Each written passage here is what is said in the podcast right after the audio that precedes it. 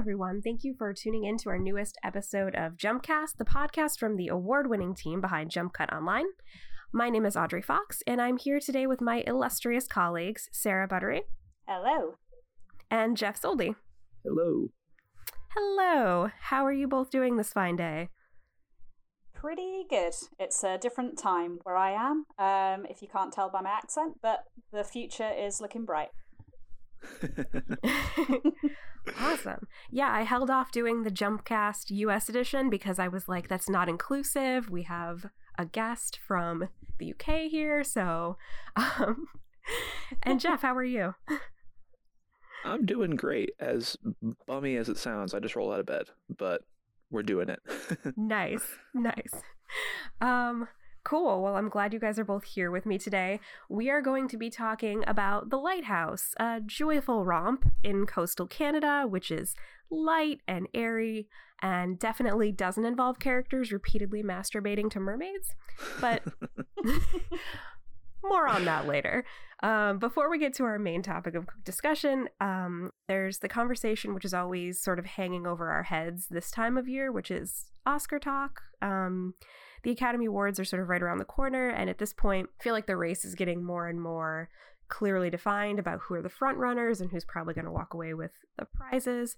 So I guess uh, if we were all betting men or women, what would we pick for each category? And I think we can start with the acting category since they seem like they're the most sort of nailed down at this point. Um, there's not a ton of I don't think we're going to get a lot of surprises in acting this year. It just doesn't seem likely. I would love it because I love the sheer chaos of just some random person winning. Um, but what do you guys think Best Actor is going to end up being? Um, I'll start with uh, Sarah. Yeah, go ahead. Yeah, okay. Sorry. Um, yeah, I mean, I think if it's anyone other than Joaquin Phoenix, I will be very surprised. And he's winning everything left, right, and center. So I think he is definitely the safe pick. Um, he's not my pick, but yeah, I think it's it's his to lose, and I would be very surprised if he did. Hashtag not my best actor. Absolutely. Um, my best actor would be uh, Adam Driver for Marriage Story. Um, just I love that performance so much, but it's hard to it's hard to argue against Joaquin Phoenix this year. I think it's for for you know all the controversy around that film and whatever you think of it, it is a good performance and it seems to be the performance that everyone is going for. So I think that one is a lock. But then about you guys? Yeah, Jeff, do you concur? Where do you stand? Yeah, I mean, at this point, it's definitely kind of Phoenix's Oscar to lose. I've always said like this year with him reminds me a lot of Leo winning everything for The Revenant. Like it's Phoenix has done you know, much better performances in years past, but he'll win for this one. Maybe because it's not his best performance, but it's like his most performance. Like there's the most yes. acting in this role, um, and that I mean, I I do admire um, his performance in this movie, but yeah, it's definitely not my first choice. If there was any justice, I think it would probably go to Adam Driver or Antonio Banderas. Um, but yeah, at this point, it's like like most of the acting races, it feels kind of like Science Seal delivered. Yeah, I uh, I agree. I think Joaquin is probably going to walk away with this. Um, he's going to be walking away with it. Um, but heyo, but yeah, I mean, I also agree that I think Adam Driver's performance is probably what I would pick personally. But there is sort of this kind of interesting thing about the acting voters where they do tend to, despite being actors themselves and knowing about different types of nuanced performances, always seem to go for either the biggest performances or the best impersonations. Mm-hmm. For some reason, those are like very big with the acting branch, um, which is weird because I think they should know better, but that's a different argument, I guess. Um, yeah, I would be shocked if someone else won this. And this one I feel like is one of the least likely to be a shock in terms of if any of the acting categories are gonna like upend the status quo. This does not seem like it. I think the only way it could have gone differently was if Joaquin had um, given a bunch of really bad speeches to make people be like, I don't really want to have this guy on the stage. Um, mm-hmm. Um, but he seems like he's been pretty, uh, pretty good. Like his SAG award um, speech was very, very charming and nice and um so yeah yeah, his speeches have gotten progressively better. His one at the Globes was pretty abysmal. Mm. Um, agreed yeah he's been he's been working on it that was the only thing that gave me pause to be like oh maybe they're going to change their minds because you know as much as that shouldn't be a factor it sometimes is like i think tom hanks's nomination is entirely down to his um presence at the globes just being like an utterly charming tom hanks so um so yeah i think that is i think we're all pretty much on the same page with best actor um what about Best Actress?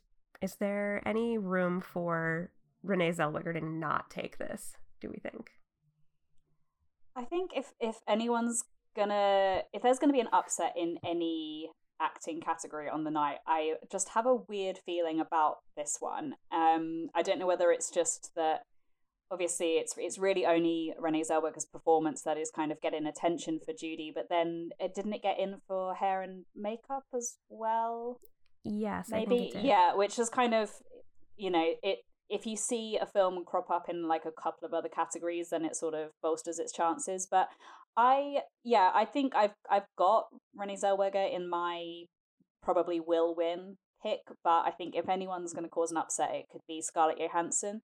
And um, I think that once we find out who wins the BAFTA, then that will be quite telling because BAFTA just seems to really like Scarlett Johansson, and if she wins there, I, it's, I mean, it's late to call it a race now because Renee has won literally everything else. But yeah, I don't know. I've just just a weird feeling about an upset in that category, but I maybe that's just my wishful thinking.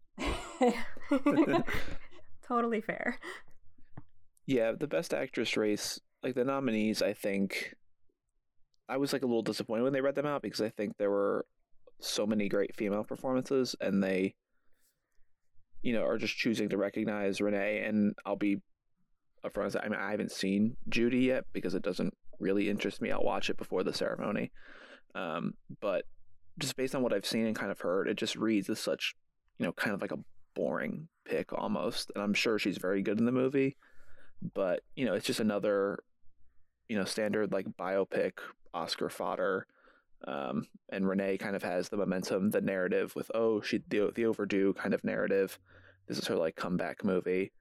Um, I think if there was any justice in the world, it would go to uh, someone like Saoirse Ronan, who's been doing such good work, and she's fantastic in Little Women. Um, but I always made it clear that I think that Awkwafina got shafted for the farewell. Um, totally agree. And, and the yeah. farewell, the farewell as a whole, got shafted and done really dirty by the Oscars, mm-hmm. um, which I'm very upset about.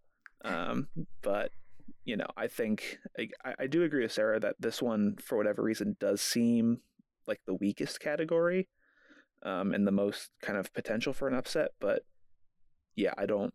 I'm not sure that I see it happen. I would love to see it, um, but I don't know if it actually will come to pass.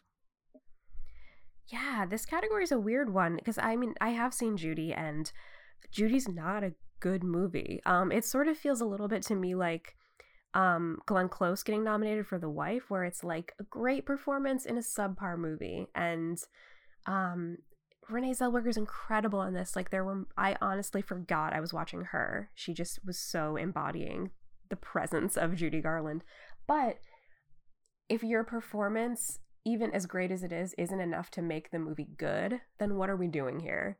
Like, I think it, the movie should have to be good for you to be rewarded for it. Um, is my feeling. I, that shouldn't be a hot take, but maybe it is. I don't know. Um, but yeah, it's hard because I, I think, yeah, she has that narrative going on, like you were saying, Jeff. Then I also feel like Saoirse Ronan has if if I think if the awards had been presented differently this year in terms of the narratives that we're building, I mean, she's been nominated a bunch of times and has never won. And I know it's silly to talk about being overdue for an Oscar when you're, you know, in your mid 20s, but she kind of is. Like she's yeah, been she's been, it. she's been nominated four times and she's only 25 years old or something. That's yeah. Wow. Unbelievable. it's bananas. She I mean, if it was me, I would go with Scarlett Johansson or Saoirse Ronan, but um, it's not. They don't ask me.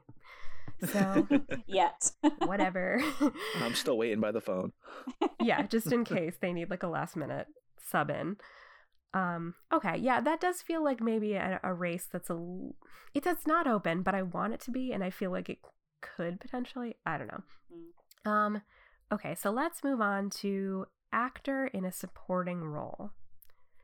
Is that pretty much signed, sealed, and delivered for for Brad, or is there space for someone else to come in and steal it? Mm, I think that's locked. I I don't see anyone else winning that. I think he's won he's won everywhere, right? And so far. yeah, Um, besides critics groups, I don't think he's lost anything. Mm, Yeah, I, I really don't see it going any other way. I uh, my personal pick would be Joe Pesci. Um, I loved I loved his work in The Irishman, and it's a shame that he wasn't. I, I don't know if it was kind of like splitting votes between him and um, Al Pacino, but his hmm role wasn't really being recognized as much and uh, the fact that I mean, we're not going to get into snubs, but the fact that Robert De Niro wasn't nominated for lead actor is outrageous, and it would be like justice for justice for the Irishman if Joe Pesci did win it. But I there's no there's no world where I see that happening. I'm afraid. I think this is an absolute lock, and I think it's Brad Pitt's award. But he's been he's been having a like a good Oscar season. He just is always so charming, and he I don't know when it when it kind of seems like it is signed, sealed, delivered. Like we said, it's nice that he seems to be having a good time with it at least. Yeah, it'll it'll be good to see you know Pitt win for acting because I don't think he's he's he's won for producing. I don't think he's won anything in an Oscar for acting yet. um, right. Yeah. Which is kind of surprising because he's turned in some really great performances. But yeah, I think Pitt's definitely my first choice. So I'm very happy to kind of see him take the sweep here. And plus, he's like Sarah said, he's just been so kind of effortlessly charming. Like his speech at the uh, the SAG Awards is one of the funniest things I've watched like recently, and you can just tell he's just having so much fun with it. Um, and so I'm kind of happy for him to kind of see him get his um, kind of get his due diligence. Yeah, I feel like of all of the acting races that are sort of locked in at this point, I'm not mad at this one. Like, I can argue about whether his performance is my absolute number one performance of the year, you know, but it, it is, at the end of the day, still, I think, a good pick. Um, you know, he's been a working actor for quite some time, and he he's been putting in a lot of good performances, and I feel like this one um, is is worthy. And I also just think um, he has such a tremendous amount of goodwill within the like the acting community and the industry in general. Like all of the producing work that he's done is so incredible. Mhm. Um, so I think everybody loves him, and so like, why would they not vote for him? yeah, Um, and I think the big like the coup for Tom Hanks and Anthony Hopkins was getting in it all. So they're obviously not, I don't think, going to threaten anything. So it's really just the Irishman actors who are, as we said, kind of having their vote split, and then Brad. So yeah. It was nice to see Tom Hanks get nominated again after like almost 20 years or something. Um, yeah, But you know, I, I don't think this was ever his award to win, but it is good to kind of see him up on the board. yeah, definitely. I started watching that movie last night. I haven't finished it yet, but he's It's really so good, in it. He's really good. It's, It's, really so good. lovely. Yeah. I didn't think I was gonna like it just because it didn't seem like it was approaching the story in kind of a way that I was super interested in. But like, I trust Marielle Heller so much; she's incredible. So, um, yeah. Anyway, side sidebar.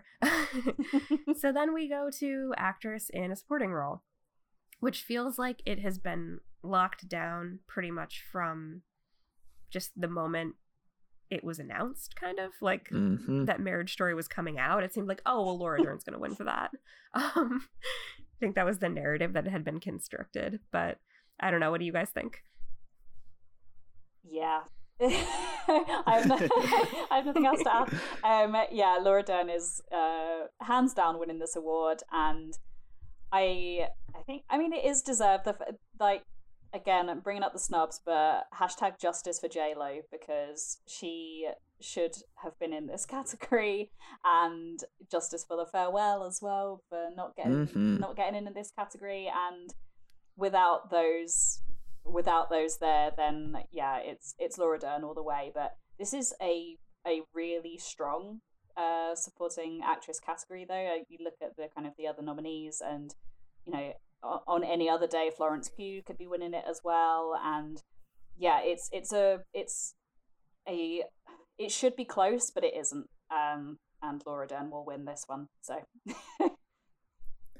yeah, I mean, I'm I'm happy to see that Laura Dern is going to win it. I do really think that she is going to win it for the wrong movie this year, though. Um, her performance in Marriage Story is good, but I think she's just so much better in Little Women. Mm, I agree. Um, yeah.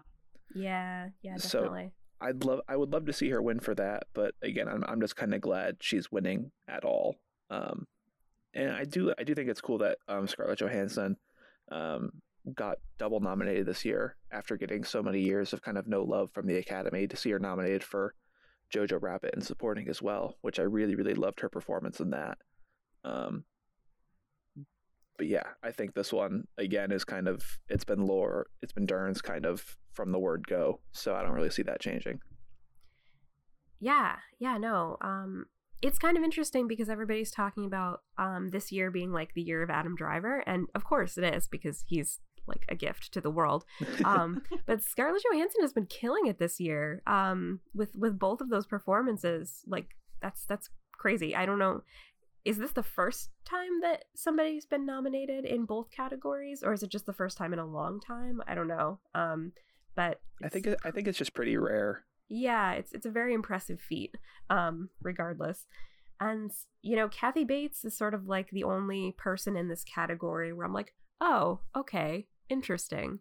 Um everyone else kind of feels like they've they're a valid choice. I do agree that um there are some people who were missed out here, um, notably from Hustlers and The Farewell, who should be in this category, mm-hmm. but I'm not too mad. Love this journey for Florence Pugh. Like, this is great for her to be nominated. Um, and hopefully that paves the way for future Oscar glory for her. But yeah, Laura Dern seems fairly safe and sure. Let's go with it. Best Director, which is a category that I hate but I guess we have to talk about. I can't imagine why. I yeah, it's uh can't imagine why me and every other woman is very mad about this award. but let's get into it. Uh, yeah. so I was like, where where do I start? I, I I try not with like with these categories to look at the people who aren't there, um, because obviously we're talking about who we think is going to win or perhaps uh, who should win. But I think I'm just so kind of I'm just so bored of eh, the it just always being the, the guys nominated and not just that you know there should be like the token woman nomination or anything like that but this year genuinely like i i could pick five female directors this year who deserve that place and the fact that none of them are there is a bit I will, yeah. It's not even shocking anymore, is it? I think that's the bad thing. It's just like this is just what we come to expect. So when all the nominations were read out, I was just like, cool, yeah, there they are. There's there's the guys that are being nominated. Um, yeah. Sorry, I will try and uh, let me let me pick this back up again. Um, which one of these guys, which one of these dudes is going to win? Um, I mean, I I've got Sam Mendes as my pick at the moment, but I would really, really, with all my heart, love it to be Bong Joon Ho. Um, he is the shining light of this award season, and I thought that even before I saw Parasite, but now I have seen Parasite yesterday, and I now want him to win everything. And he deserves it. He's just he seems like such a nice guy. I just I want to hang out with him. I want to I want to be pals um because he just he just seems to be having a great time. Like he's another one like Brad Pitt who is just having a fabulous time this award season and he's so supportive of his cast and everything else and I just I love him and I would love him to win that. But I think in terms of achievement and how the Academy likes to recognize um, directors in this category. Sam Mendes is just, he, I mean, yeah, 1917 is certainly a technical feat, and I think for that reason that he may end up winning this one, but I'm torn. yeah, um, I think I have I have Mendes down as kind of my pick as well, um, and I don't I don't think it would be undeserved if he win. I mean, 1917 I think is great, mm. and it's certainly like you said like a technical achievement. Um, and so I wouldn't be mad if he win, but again, I would really just love to see um, Bong Joon Ho win it, just because I think, you know, when when when you look back, I always like to think of the Oscars as trying to pick, okay, what from this year was the most indicative of like film that happened this year, um, and I think Parasite is that movie, um, and I think Junho is kind of that director. He just has such a clear voice, um, and he just the movie just moves like a force of nature, and so I think he definitely like deserves it. And I think honestly, we, we, we could be surprised. I think there's a real chance that he does win it. Um, but I do think the director race right now is kind of a dead heat between Mendes and him. Um, with I think Mendes getting the edge because you know the Academy is going to be the Academy.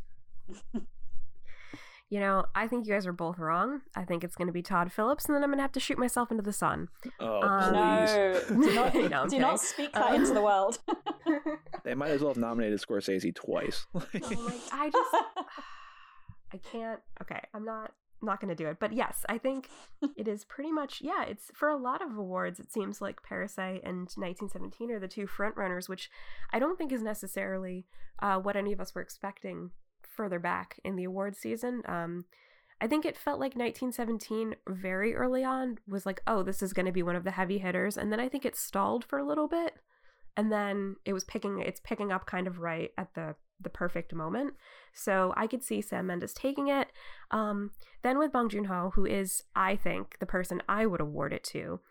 There's there's so much going on. Like, is is it going to be one of those situations where they award best director to you know the foreign film and then not have it win for best picture because you know the the academy isn't isn't there yet um but you can draw a lot of parallels between this and other foreign films that have done really well and I think it's hard though to compare this to something like Roma because I think Parasite has widespread audience appeal in a way that Roma didn't. Like I don't I mean people are still going to see Parasite in theaters in the US and and just loving it. Like it's made so much money amongst people who would normally not go see foreign films. So I think it's it could be a surprise. Like it could be something that just wins everything and then I'm happy forever because you know Bong Joon-ho is is a delight and you know we stand a proud dad who just loves his cast um, he's wonderful um, and i also love how much he is enjoying the ride but also feels willing and able to like call out American audiences for like being dum dums who won't read. so oh, I love it. I just like I love that energy and I want more of it. So yeah, it seems like it's kind of split between the two, but I would love to see Bong Joon Ho pull it out and and win. Um,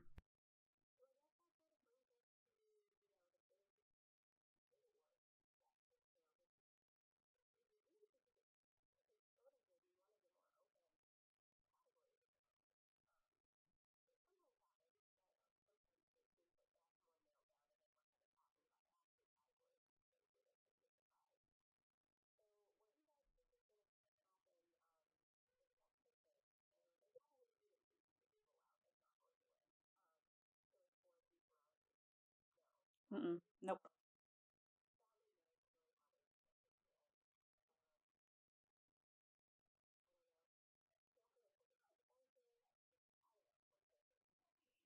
I um change my mind on this daily, and there's three that kind of come in and out. Um, at the moment, I have Once Upon a Time in Hollywood um winning, but I have Parasite and 1917 kind of lurking and frequently changing as well. I genuinely can't call Best Picture this year, and is I quite like that. I think that it's obviously with so many of the other categories, as we've kind of discussed, like feeling like they're locked locked in. Um, I like that this is still relatively open at this stage, but yeah, I think it does come down to those three. I think that once Upon a Time in Hollywood is just it's such an Academy film to go for, isn't it? Like Hollywood loves films about itself. Um, they love Tarantino, and it's featuring in a lot of other categories as well, and I think that helps it. I think what will be indicative on the night is um, the screenplay categories um, because uh, 1917 I think got in in best original screenplay as well, didn't it? With Once Upon a Time in Hollywood and Parasite, so they're all in there. Um, normally it's editing that you kind of look to for the hint at what's going to win, but I I don't buy into that fully. Um, so I think it'll be interesting, and I think I will probably change my mind as the night goes on. But right now, if I had to say what I think will win, it would be Once Upon a Time. Um, but my pick of what I want to win, call it recency bias because I only just saw it, but Parasite to win everything, please. Yeah, I think I'm pretty much in the same, but I think really the three films that we're looking at here are 1917, Once Upon a Time in Hollywood, and Parasite for Best Picture. Um, I think everyone else is kind of a, you know, thanks for playing, but um, better luck next year. Um, yeah, I and again, my pick kind of changes daily. Right now, I'm going no guts, no glory, and picking Parasite to win. Uh, mostly just because I think it'd be awesome, and I think it would deserve it. Uh, my favorite film of the year was Once Upon a Time in Hollywood, so I would be, of course, very excited to see that win and to see Tarantino, um, you know, get a Best Picture win before he hangs it up. Um, you know, I wouldn't be mad at 1917 winning because I do think it's a terrific film. Um, but I do kind of understand some of the arguments where people say it's kind of a quote unquote boring pick. Um, not because I think it's a bad movie or because I think it's a boring movie, um, but just because, again, of the way that I view the Oscars of kind of, okay, what movies kind of reflected this year. Um, 1917 just feels almost like a safer pick. You know, it's it's a great movie, huge technical achievement, um, but doesn't really speak to 2019 as as a year of film. Um, whereas films like you know Parasite and stuff reflect that much better. I feel. Um, my one worry with Parasite winning Best Picture though is that it's obviously going to clean up and take Best Foreign Film. Um, my worry is that the Academy gives it Best Foreign Film and they say, okay, we gave Parasite its due. Now let's go vote for something else um, in Best Picture. And I think that's probably the one thing working against it. But you know what? I'm sticking to my guns, Yeah. going for it. Parasite Best Picture. Let's do it. Yeah. well, and, and the fact that like no other foreign film has ever won Best Picture, I think is like, Yeah. um, but hey, like it's a new decade. This it's the like it twenties, the baby. one. We can do it. Um, but yeah, like you said, there's people still going to see it. This feels like this. If there's one that's going to do it, this feels like this could be the one. I think it has the mass appeal behind it. Yeah, I I agree, and I feel like Jeff, as much as I want the Oscars to be what you're saying about, um, like reflecting this year and and like where we are and just all of that. yeah. I, then I look at last year and I'm like, well, Green Book. Um, Yeah. So it's, a super romantic view of the Oscars. Yeah, like, I- no, I- it really. that's how it should be. That's how I want it to be. Um, and so I I yeah I don't know. I try not to approach it too much from like a safe and not safe perspective. I just um, but uh, like this year. I'm pretty happy with this list of nominees. Like, there's one hmm movie amongst it that I actively dislike, and one that I'm kind of like meh on. Everything else I like a lot. So, um, I'm happy with any of those three that we are talking about as the front runners because I do agree that those are the front runners 1917, Once Upon a Time in Hollywood, and Parasite. I'm happy with any of them winning. I think they're all good picks. Um, I worry that Once Upon a Time in Hollywood peaked too early in terms of its momentum. hmm Um, and then 1917 and Parasite like have a lot of buzz right now. Um, I'm a little worried that Parasite's win at the SAG for Best Ensemble is sort of giving us all false hope. Um, I, I don't want that to be the case. I would really love to see it win just because for what that means for cinema in terms of like this increasingly globalized just world of movies where you can see anything from anywhere and it's relatable. Um, yeah, I don't know. I feel like 1917 is for me like maybe the like eking out the other two in terms of the likelihood of it winning at this particular moment in time, but I could see any of them pulling it off. Mm-hmm. I don't know. It's I mean I like them all. It's fine. Anything but jo- anything but Joker is my rule in this category. Just in life in general, Yeah. anything but Joker. yeah. yeah, that is the movie of the of the nine that I actively dislike. So I agree. Um, it's like crazy how much award season has like turned everyone against that movie because that's a movie that I kind of like, but I still put like squarely at the bottom of like my picks for best picture.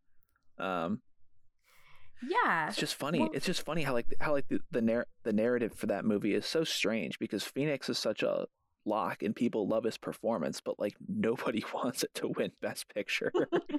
Well, I think there's a lot of people. There's like three camps. There's the camp of people who hate Joker. Um, fair, totally fair. There's the camp of people who love Joker and think it's like a a shining achievement in cinema. And then there's the third, probably arguably the largest group of people who are like, yeah, I like Joker. It's not an Oscar movie.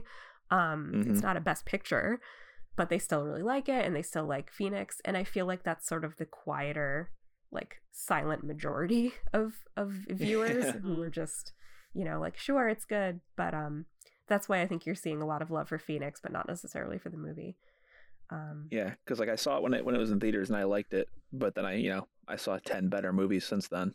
Yeah, and I mean, I have, I have no way of explaining away like Todd Phillips's nomination except like Ugh. bribery. But other than that, like I can explain like Phoenix's nomination and win. I can wrap my head around that. That's fine. But Phillips just makes no sense to me. Nope. It's not even. It's It's, not even like a well a well directed film. I don't know. It's just his nomination is absolutely baffling to me. And the the two things that I like about the two things that I like about Joker is Joaquin Phoenix's performance and the score. And I am hoping that those will, if it wins anything, those are going to be the only two that it wins. Because honestly, if it wins anything else, I'm going to be flipping tables. For sure. I, I agree. what if, oh my God, what if there is a moment when they say parasite and then they're like, no, we read the card wrong. It's Joker. I will just have a breakdown. I will. I will die probably. like the re- like the reverse moonlight. yes, exactly. I can't. I um, can't even cope with that as a possibility. it's making me. Feel, it's making Why me would feel you even say that? Like nothing I ever predict happens, so the fact that I said it means that it's not going to happen. What? What? What? What? What? What? What? What? What? What? What? What? What? So speaking of, I guess, mind-bending reality, um, let's put Oscars aside for a moment and start our conversation about The Lighthouse, which is also like trippy and weird. Um, so The Lighthouse is a 2019 film. I think it was released in 2020 in the UK. Is that right? It's not even out yet. But I. it's not even it, out so- yet. Okay. um, anyway, coming soon to a theater near you. Um, directed by Robert Eggers, and it stars Robert Pattinson and the lovely Willem Dafoe as two lighthouse keepers who are alone on an island, completely isolated from the rest of the world, and slowly begin to lose their grip on reality, or not so slowly. Um, it's hard to tell. Time is not a constant.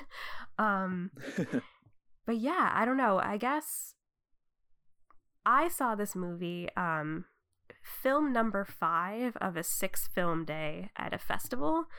And I feel like that is the perfect way to watch this movie because your brain is already sort of a little dead and um, you're you're losing your grip on reality and not sure if like what you're seeing is real and perfect circumstances for the lighthouse because it is so strange and just I don't even know. Um, what did you guys think? Yeah, I had a, a similar experience watching it actually, but it was uh, the first film I saw of a festival day, and it was also at um, I think around eight o'clock in the morning, uh, a press screening. So I went to see it before work, and then afterwards just had to carry on like my day was completely normal, and and I hadn't just watched the wildest film ever. Um, but I, I, I'm with you on that one, Audrey. I think that uh, sleep deprived and slightly delirious is probably the best way to go into this film. And even though it's been um, over three months since I saw it, I saw it back in October at London Film Festival. Um, I cannot stop thinking about this film. Just I obviously there's gifs and memes of it all over the internet, but there are just certain scenes and certain images from this film that are just kind of burned into my brain. Uh, whether that's a good thing or not, I don't know, but it is certainly a film that stays with you. And yeah, if you can, if you can see this film slightly jittery, tired, um, maybe inebriated. I don't know. Um, I think that is going to be the best way to see this film, and you will have a hell of a time. yeah, like I'm not going to tell you to do drugs because I'm not going to do that. But if you do do drugs, go see The Lighthouse. Maybe is my recommendation. Yeah, I saw it um, back when it dropped in the US back in October. I caught a nice little Sunday matinee of it. Um, lovely. Um, and then I actually last night got back from I was actually out at the movie theater seeing The Gentlemen actually, which is good. Go see The Gentlemen. Um, and then I got back and had a couple beers and was like, you know what? I'm gonna watch The Lighthouse, and it was like 11 o'clock at night. Um, which again, really prime circumstances. Um, but yeah, I was just kind of taken aback by how much I love this movie because I loved it when I saw it and I was watching it again and I said, man, this movie just rules. Um, so very excited to talk about that today. Yeah, so I feel like The Lighthouse is one of those movies that film students are going to be like dining out on for years. I just feel like there's so much to analyze and so many um, just like visual metaphors and then the the text is so heavy and it's so open to analysis that I feel like of the movies that came out in 2019 this is going to be one of the ones that um, people come back to the most I think for critical analysis just from like that perspective. I think it's very much like a film a film student's movie. Yeah I mean when I saw it it's like this movie is just totally disorienting for a number of reasons um, but again, yeah, rewatching it a second time last night, I was because you know this movie's been on and off my mind since I saw it in like October.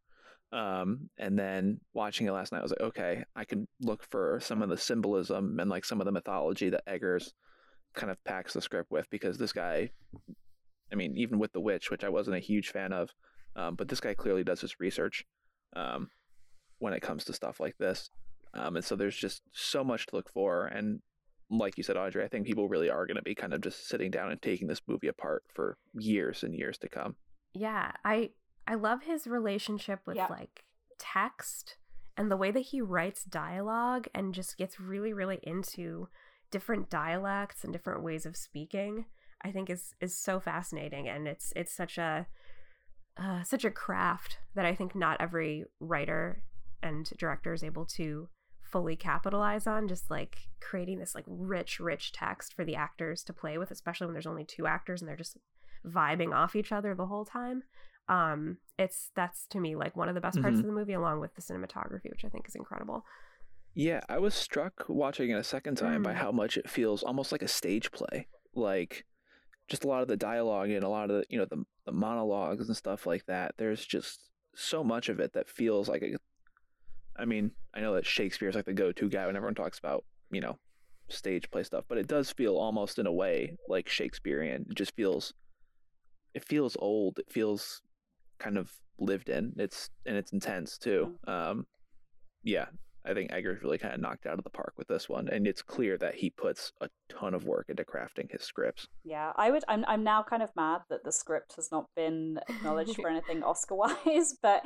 um, because it's so I mean, I was reading a little bit about it earlier, and obviously the the lengths that Eggers goes to to kind of make sure that it's authentic is really. I just don't. I don't know if you see that kind of attention to detail from from other directors, and I've not seen The Witch, but I know with that as well, he was really keen on making sure that the kind of period dialect and everything was completely accurate and yeah it's the script in this is really really great and i i totally get that kind of vibe of that it would work as a play and i absolutely would watch that as a kind of two-hander you know it's all about the performances the kind of big theatrical performances and those monologues and everything else and i just i find it just incredible how a film where the dialogue is, is I mean, it's impenetrable in places. I was like, I need to watch this with subtitles because I don't know what this guy's saying. But yeah, it is so quotable. I just, I don't, that is witchcraft to me. I don't understand how I can still remember lines from this and how I still quote lines from this. And yet the language is completely, completely alien, completely foreign almost. And yeah, I mean, I, I just, I'm obsessed. I'm obsessed with this film.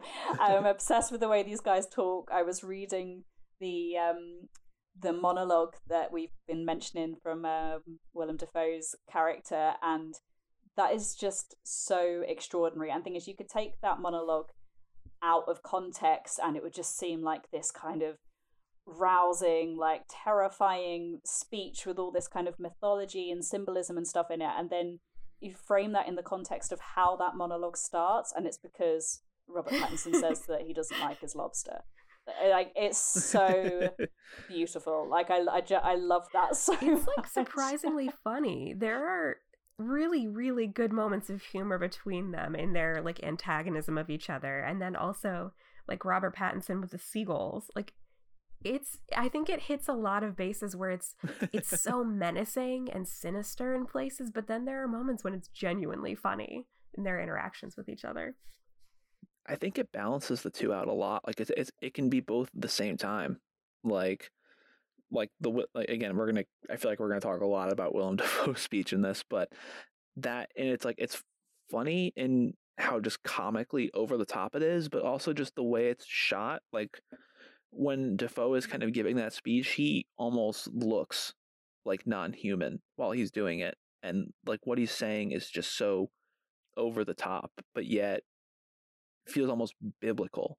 Like it's just this movie does a really good job of kind of straddling the line between like you know insanity and like comedy and just you know the sense of losing all sense of reality pretty much yeah there's um i think it was uh, something i was reading earlier i couldn't tell you the name of the painting but there's some images in the film that are kind of directly inspired by some paintings so yeah completely get what you're saying there about with the with the lighting and everything and how it just makes everything look so beautiful but so dark as well and the the way that Willem Dafoe is is shot and lit in that scene is really incredible. It makes him look gigantic, like that he is towering. mm-hmm. He's towering over him, and obviously, like you know, he's giving this kind of big menacing speech as well. But it's just so so perfectly shot, and the cinematography in this film. I mean, oh, it's so just it's just so beautiful to look at. I love. I'm a I'm an absolute sucker for a black and white film anyway, but this to to shoot a black and white film properly it's not just a case of you know you shoot it normally and then you kind of just turn it black and white it's like you have to shoot it in the right way you have to light those scenes in the right way and that's something that they absolutely get spot on in this and yeah uh, uh, just i could look at stills from this film forever and they do look like paintings so yeah i keep meaning to actually look up the paintings that inspired it. But I know there's some weird one where, um, obviously spoilers, um, where the Willem Dafoe is like naked and the light is like shining from his mm. face or mm. something. Like he's the oh man, like he's the lighthouse. That is um that is directly taken from this kind of weird German painting, I think. Um, which I still need to look up. But yeah, I love that the kind of influence influence comes from from literature, from real life, from real life stories, from poems, from stuff that was kind of you know period accurate for the time as well, but also just inspiration in terms of the the visuals of the film coming from coming from paintings and stuff like that as well. I think it just shows a real craft, I guess, in how you know Eggers constructs his films and what he puts into them. And I just love that. There's so much to unpack in this film. Just a hell of a yeah, lot. I feel like there's also like a lot of cinematic references. Like for me, there were shades of persona in the way that the two characters are represented as like different people, but as time goes on and um, we start to kind of like lose a little bit of what the reality of this film is. They they kind of like I don't know, like they they ebb and flow into each other and there's sort of like a less distinct line between them as individuals and them as just sort of this one cohesive whole. It's really interesting. Um, and I think they both are obviously number one, like having a lot of fun doing this, even though it seems like it's a grueling experience for both of them, but that they're both really invigorated by the experience of doing something that's so textual and like nuanced. I it's so good. Mm-hmm. Yeah, there were parts towards the end of this that I was watching. It didn't strike me the first time, but how much it felt almost kind of like there were scenes that felt like The Shining a bit too. Um, just kind of you know how reality kind of starts to slip, and it helps that you know there's an axe in play. Um, but just things that to me those are like this film and The Shining are you know similar kinds of horror movies in that you know they're not out and out jump scare, but they're more kind of psychological, um, you know, get under your skin type horror movies. Um, and I think Eggers really channels that really well. Um, like you said, it feels like this movie's pulling from literature and from stage and from other movies, and it's just and like yeah, Dafoe and Pattinson especially having a blast. This whole second time I was watching it, there were scenes with where Pattinson was doing stuff, and I was like, man, he's really looking acting like Daniel Day Lewis here. There were like not to you know over exaggerate or overstate, but Pattinson really reminds me of like Daniel Day and like There'll Be Blood or something, and just how like madcap he is. It was awesome. Yeah, there's a a real intensity to his performance, isn't there? But like a quiet intensity that it doesn't kind of explode really until the end. Whereas I think that Dafoe's energy is very different throughout. That it's this kind of madcap um, performance almost, and very over the top, and all the kind of you know burping and farting and everything else. But there's just there's a, a, a dark edge to Pattinson's character, and it's just you can see that there is something going on, and that is a that's a hell of a job from Robert Pattinson to kind of get that all across. That you can sense that he's had. Uh, that something has happened to him in the past, and obviously you find that out a little bit, but just a real intensity in kind of watching him perform. And even though he doesn't have those kind of big speeches and he's not as eloquent as Dafoe's character is, there is you can't take your eyes off him. He's really, really incredible. And I think that if anyone is still holding Twilight as their point of reference for Robert Pattinson, then they need to i mean seriously they need to watch some films but also just just watch this one and see what an incredible actor that guy is. Loving this journey for him. Loving it. I can't even express how like refreshing i find his career trajectory and just how he's been able to yeah escape twilight and and find this like niche for himself where he's just constantly taking on interesting projects and just doing and working with great directors and just doing such interesting work. Um so proud of him. I feel like you know that little that paul rudd meme where he's just like look at us. Who would have thought? It's this is i just love it I I wrote this down because I was like, I know I'm gonna forget this, and I'm still because I've not seen it for a little while. I need to watch it again to kind of see how much of this I really buy into. But I have two theories. Um, one is that they are in that it's not real, basically that they are in limbo, and this is their kind of way of being tortured, I guess, until meeting their final end. Um, and we also have a slightly wild theory that yes. they're the same person. Agree. Um, and that yeah, okay, I'm not completely mad then.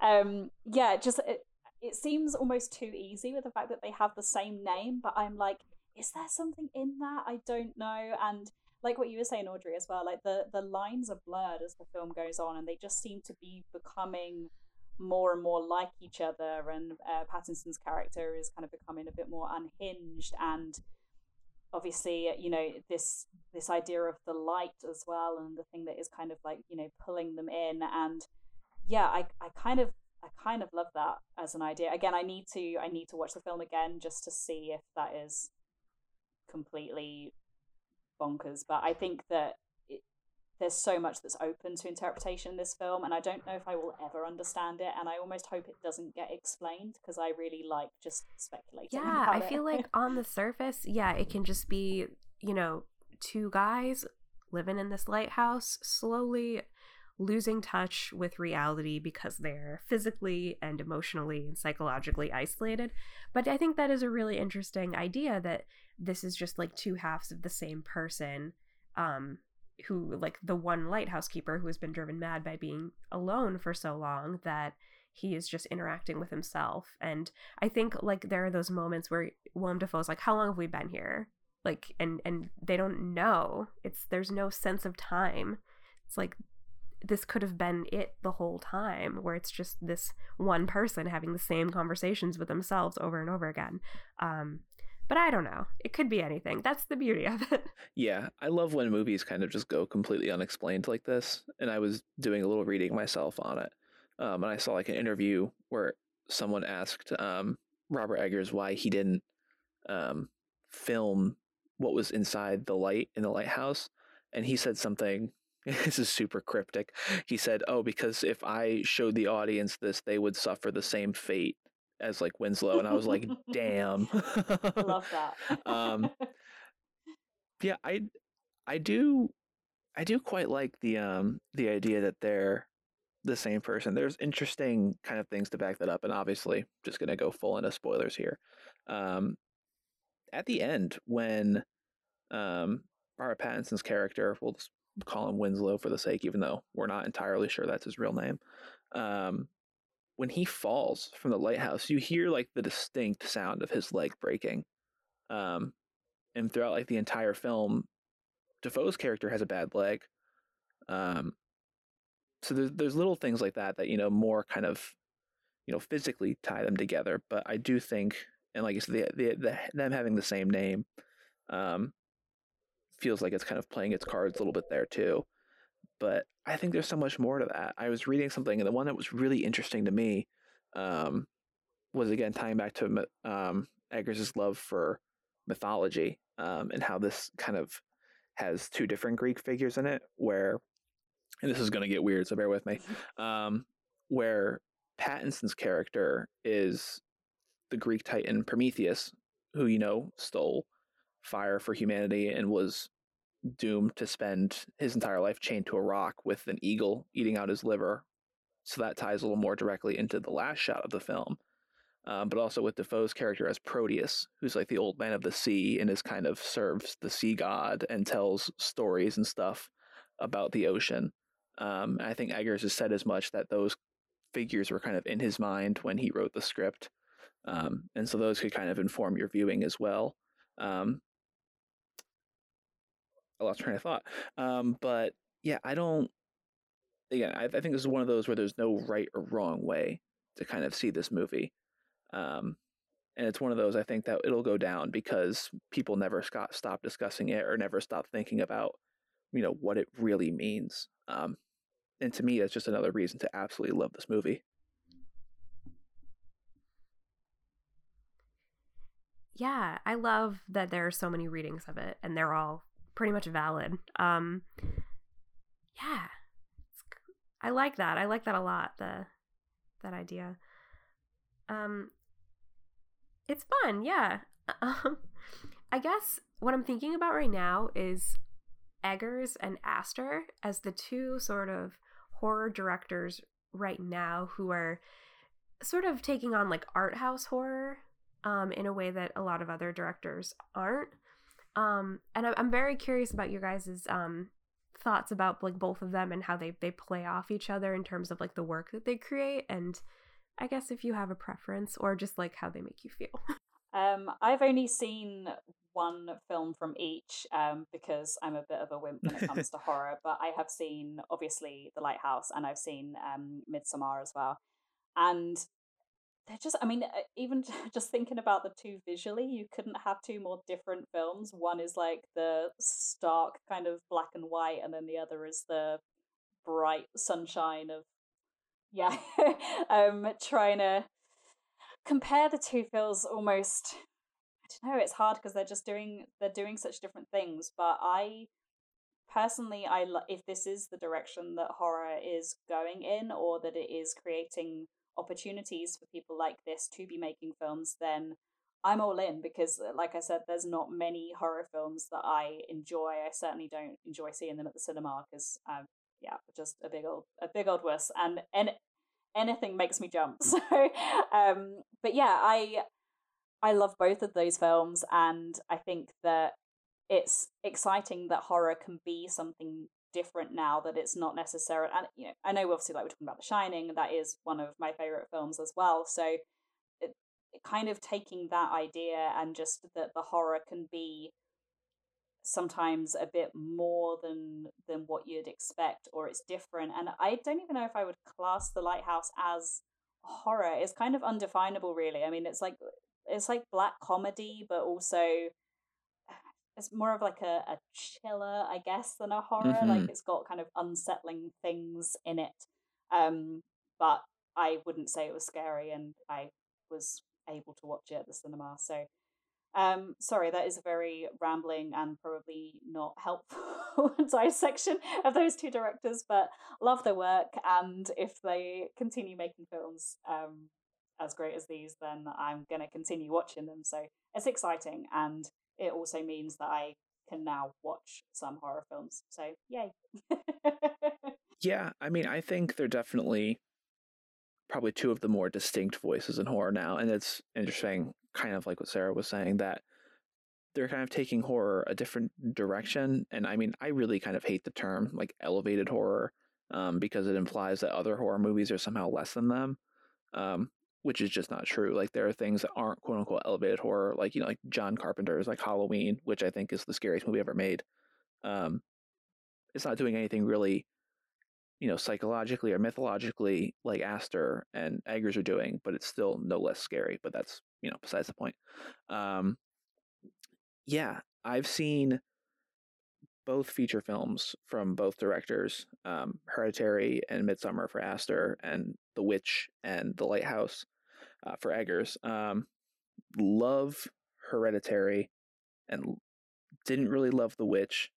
Um, and I am in the very small camp, and I think Midsommar stinks. Um, I do not like that movie. Uh, I think the craft and stuff that got put into it, like like the um, like the set design and the way it's shot and everything, it's beautiful. It's really a lovely film to look at. Um, the film doesn't really do a whole lot for me. I don't think the story is, is as interesting as people are making it out to be. And, you know, that's just my read on it.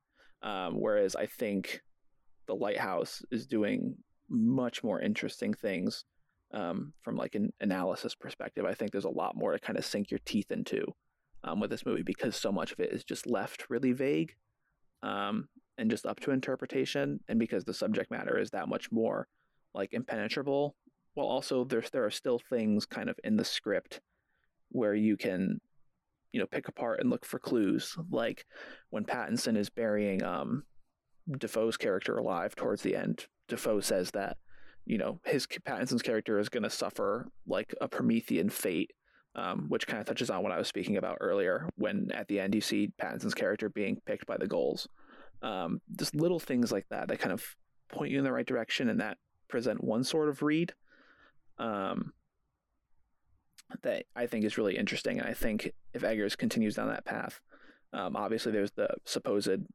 Nosferatu project, which he's doing, which I think would be amazing. I would love to see him do that.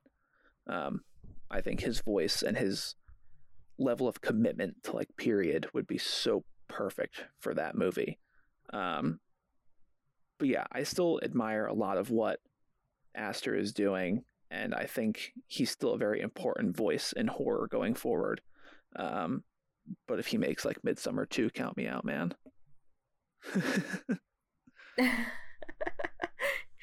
yeah, I'm I'm excited to see what both of them do in the future. I also hate the idea of like elevated horror. I feel like I've heard the term art house horror and I like that because it sort of points to the fact that they are sort of creating horror that has a different vibe and a different energy, but like that it's not necessarily mm-hmm. better than other horror films.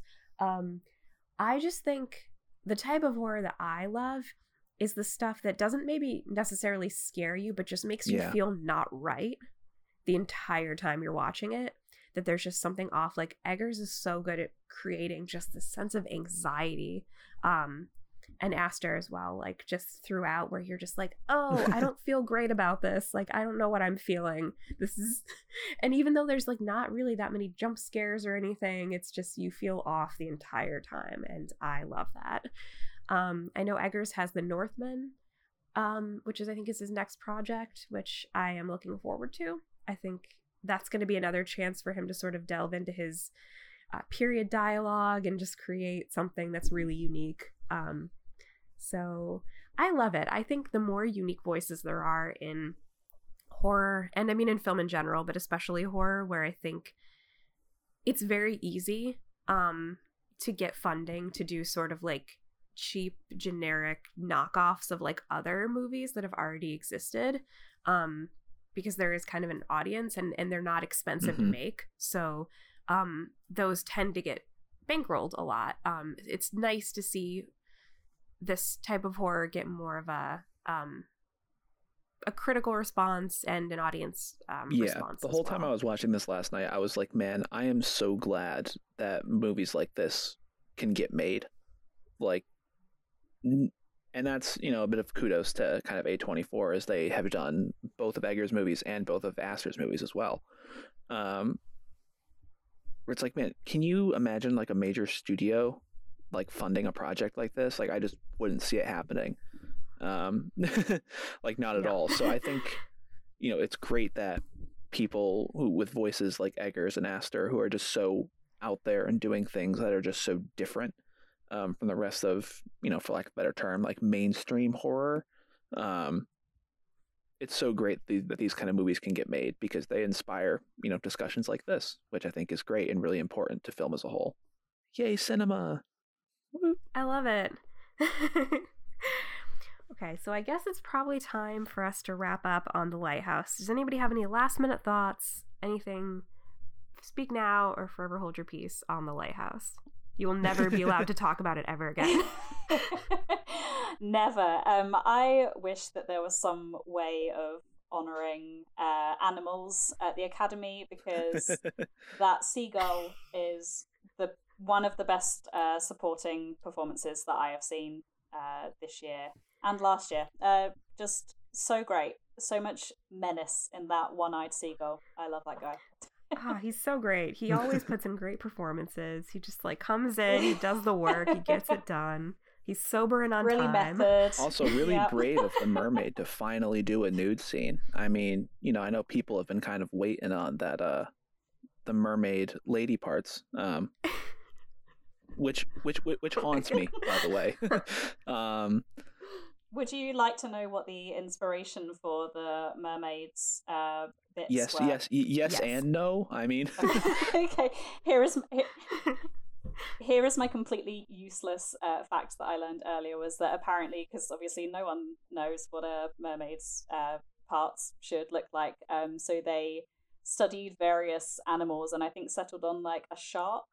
So what we're seeing there is what the private parts Oh, of a shark look like, fantastic. supposedly. There we go. I would kill to see Eggers's Google like search history. SeaWorld will never be the same. Uh, yeah. but yeah, also um, the fact that the Lighthouse got nominated for cinematography at the Oscars means people saw it and they still didn't nominate Dafoe, and that bugs me. Well, I feel like he suffers because it's one of those films where it's like, is he a leading performance? Is he supporting? And I, it's hard. And um, also Yeah. horror. Yeah, it's like you can, you can say like I think the Academy is more willing to recognize artistic achievement in horror than they are to be like this is a Mhm. well acted horror movie. And I don't know why that's the case, but like, it feels like the same sort of um thing that there used to be against superhero movies, but obviously isn't the case anymore because you know Heath Ledger and just you know obviously Joaquin Phoenix now. Um, yeah, good movie, guys. I like it when there's good movies to talk Man, about. I love it when movies are good. Yeah, I mean, hottest of hot takes. It's more fun doing a podcast when the movie is is enjoyable. um, okay, cool. Well, thank you guys so much for coming to talk about this movie with me. I'm really happy that we got a chance to discuss the Lighthouse. Um, until next time, be sure to check out Jump Cut online at jumpcutonline.co.uk for all of your movie needs. And as far as this podcast goes, Jumpcast, please like and subscribe wherever you get your podcast fix. Give us those five star ratings. Um, we would really like those, please. Um, yeah, and as always, a huge thank you to our premier Patreon subscribers, Zoe Baines, Daryl Griffiths, and Hugh Adamson. You guys are awesome and we love you. Um, and so yeah, um, thank you to Sarah and Jeff for being on today. It was great. Yeah, thanks. This was awesome. Anytime. Yay. All right, go see the lighthouse if you haven't already, everybody. Um, whenever it comes out in the UK, sorry. um, all right, I'll talk to you guys later.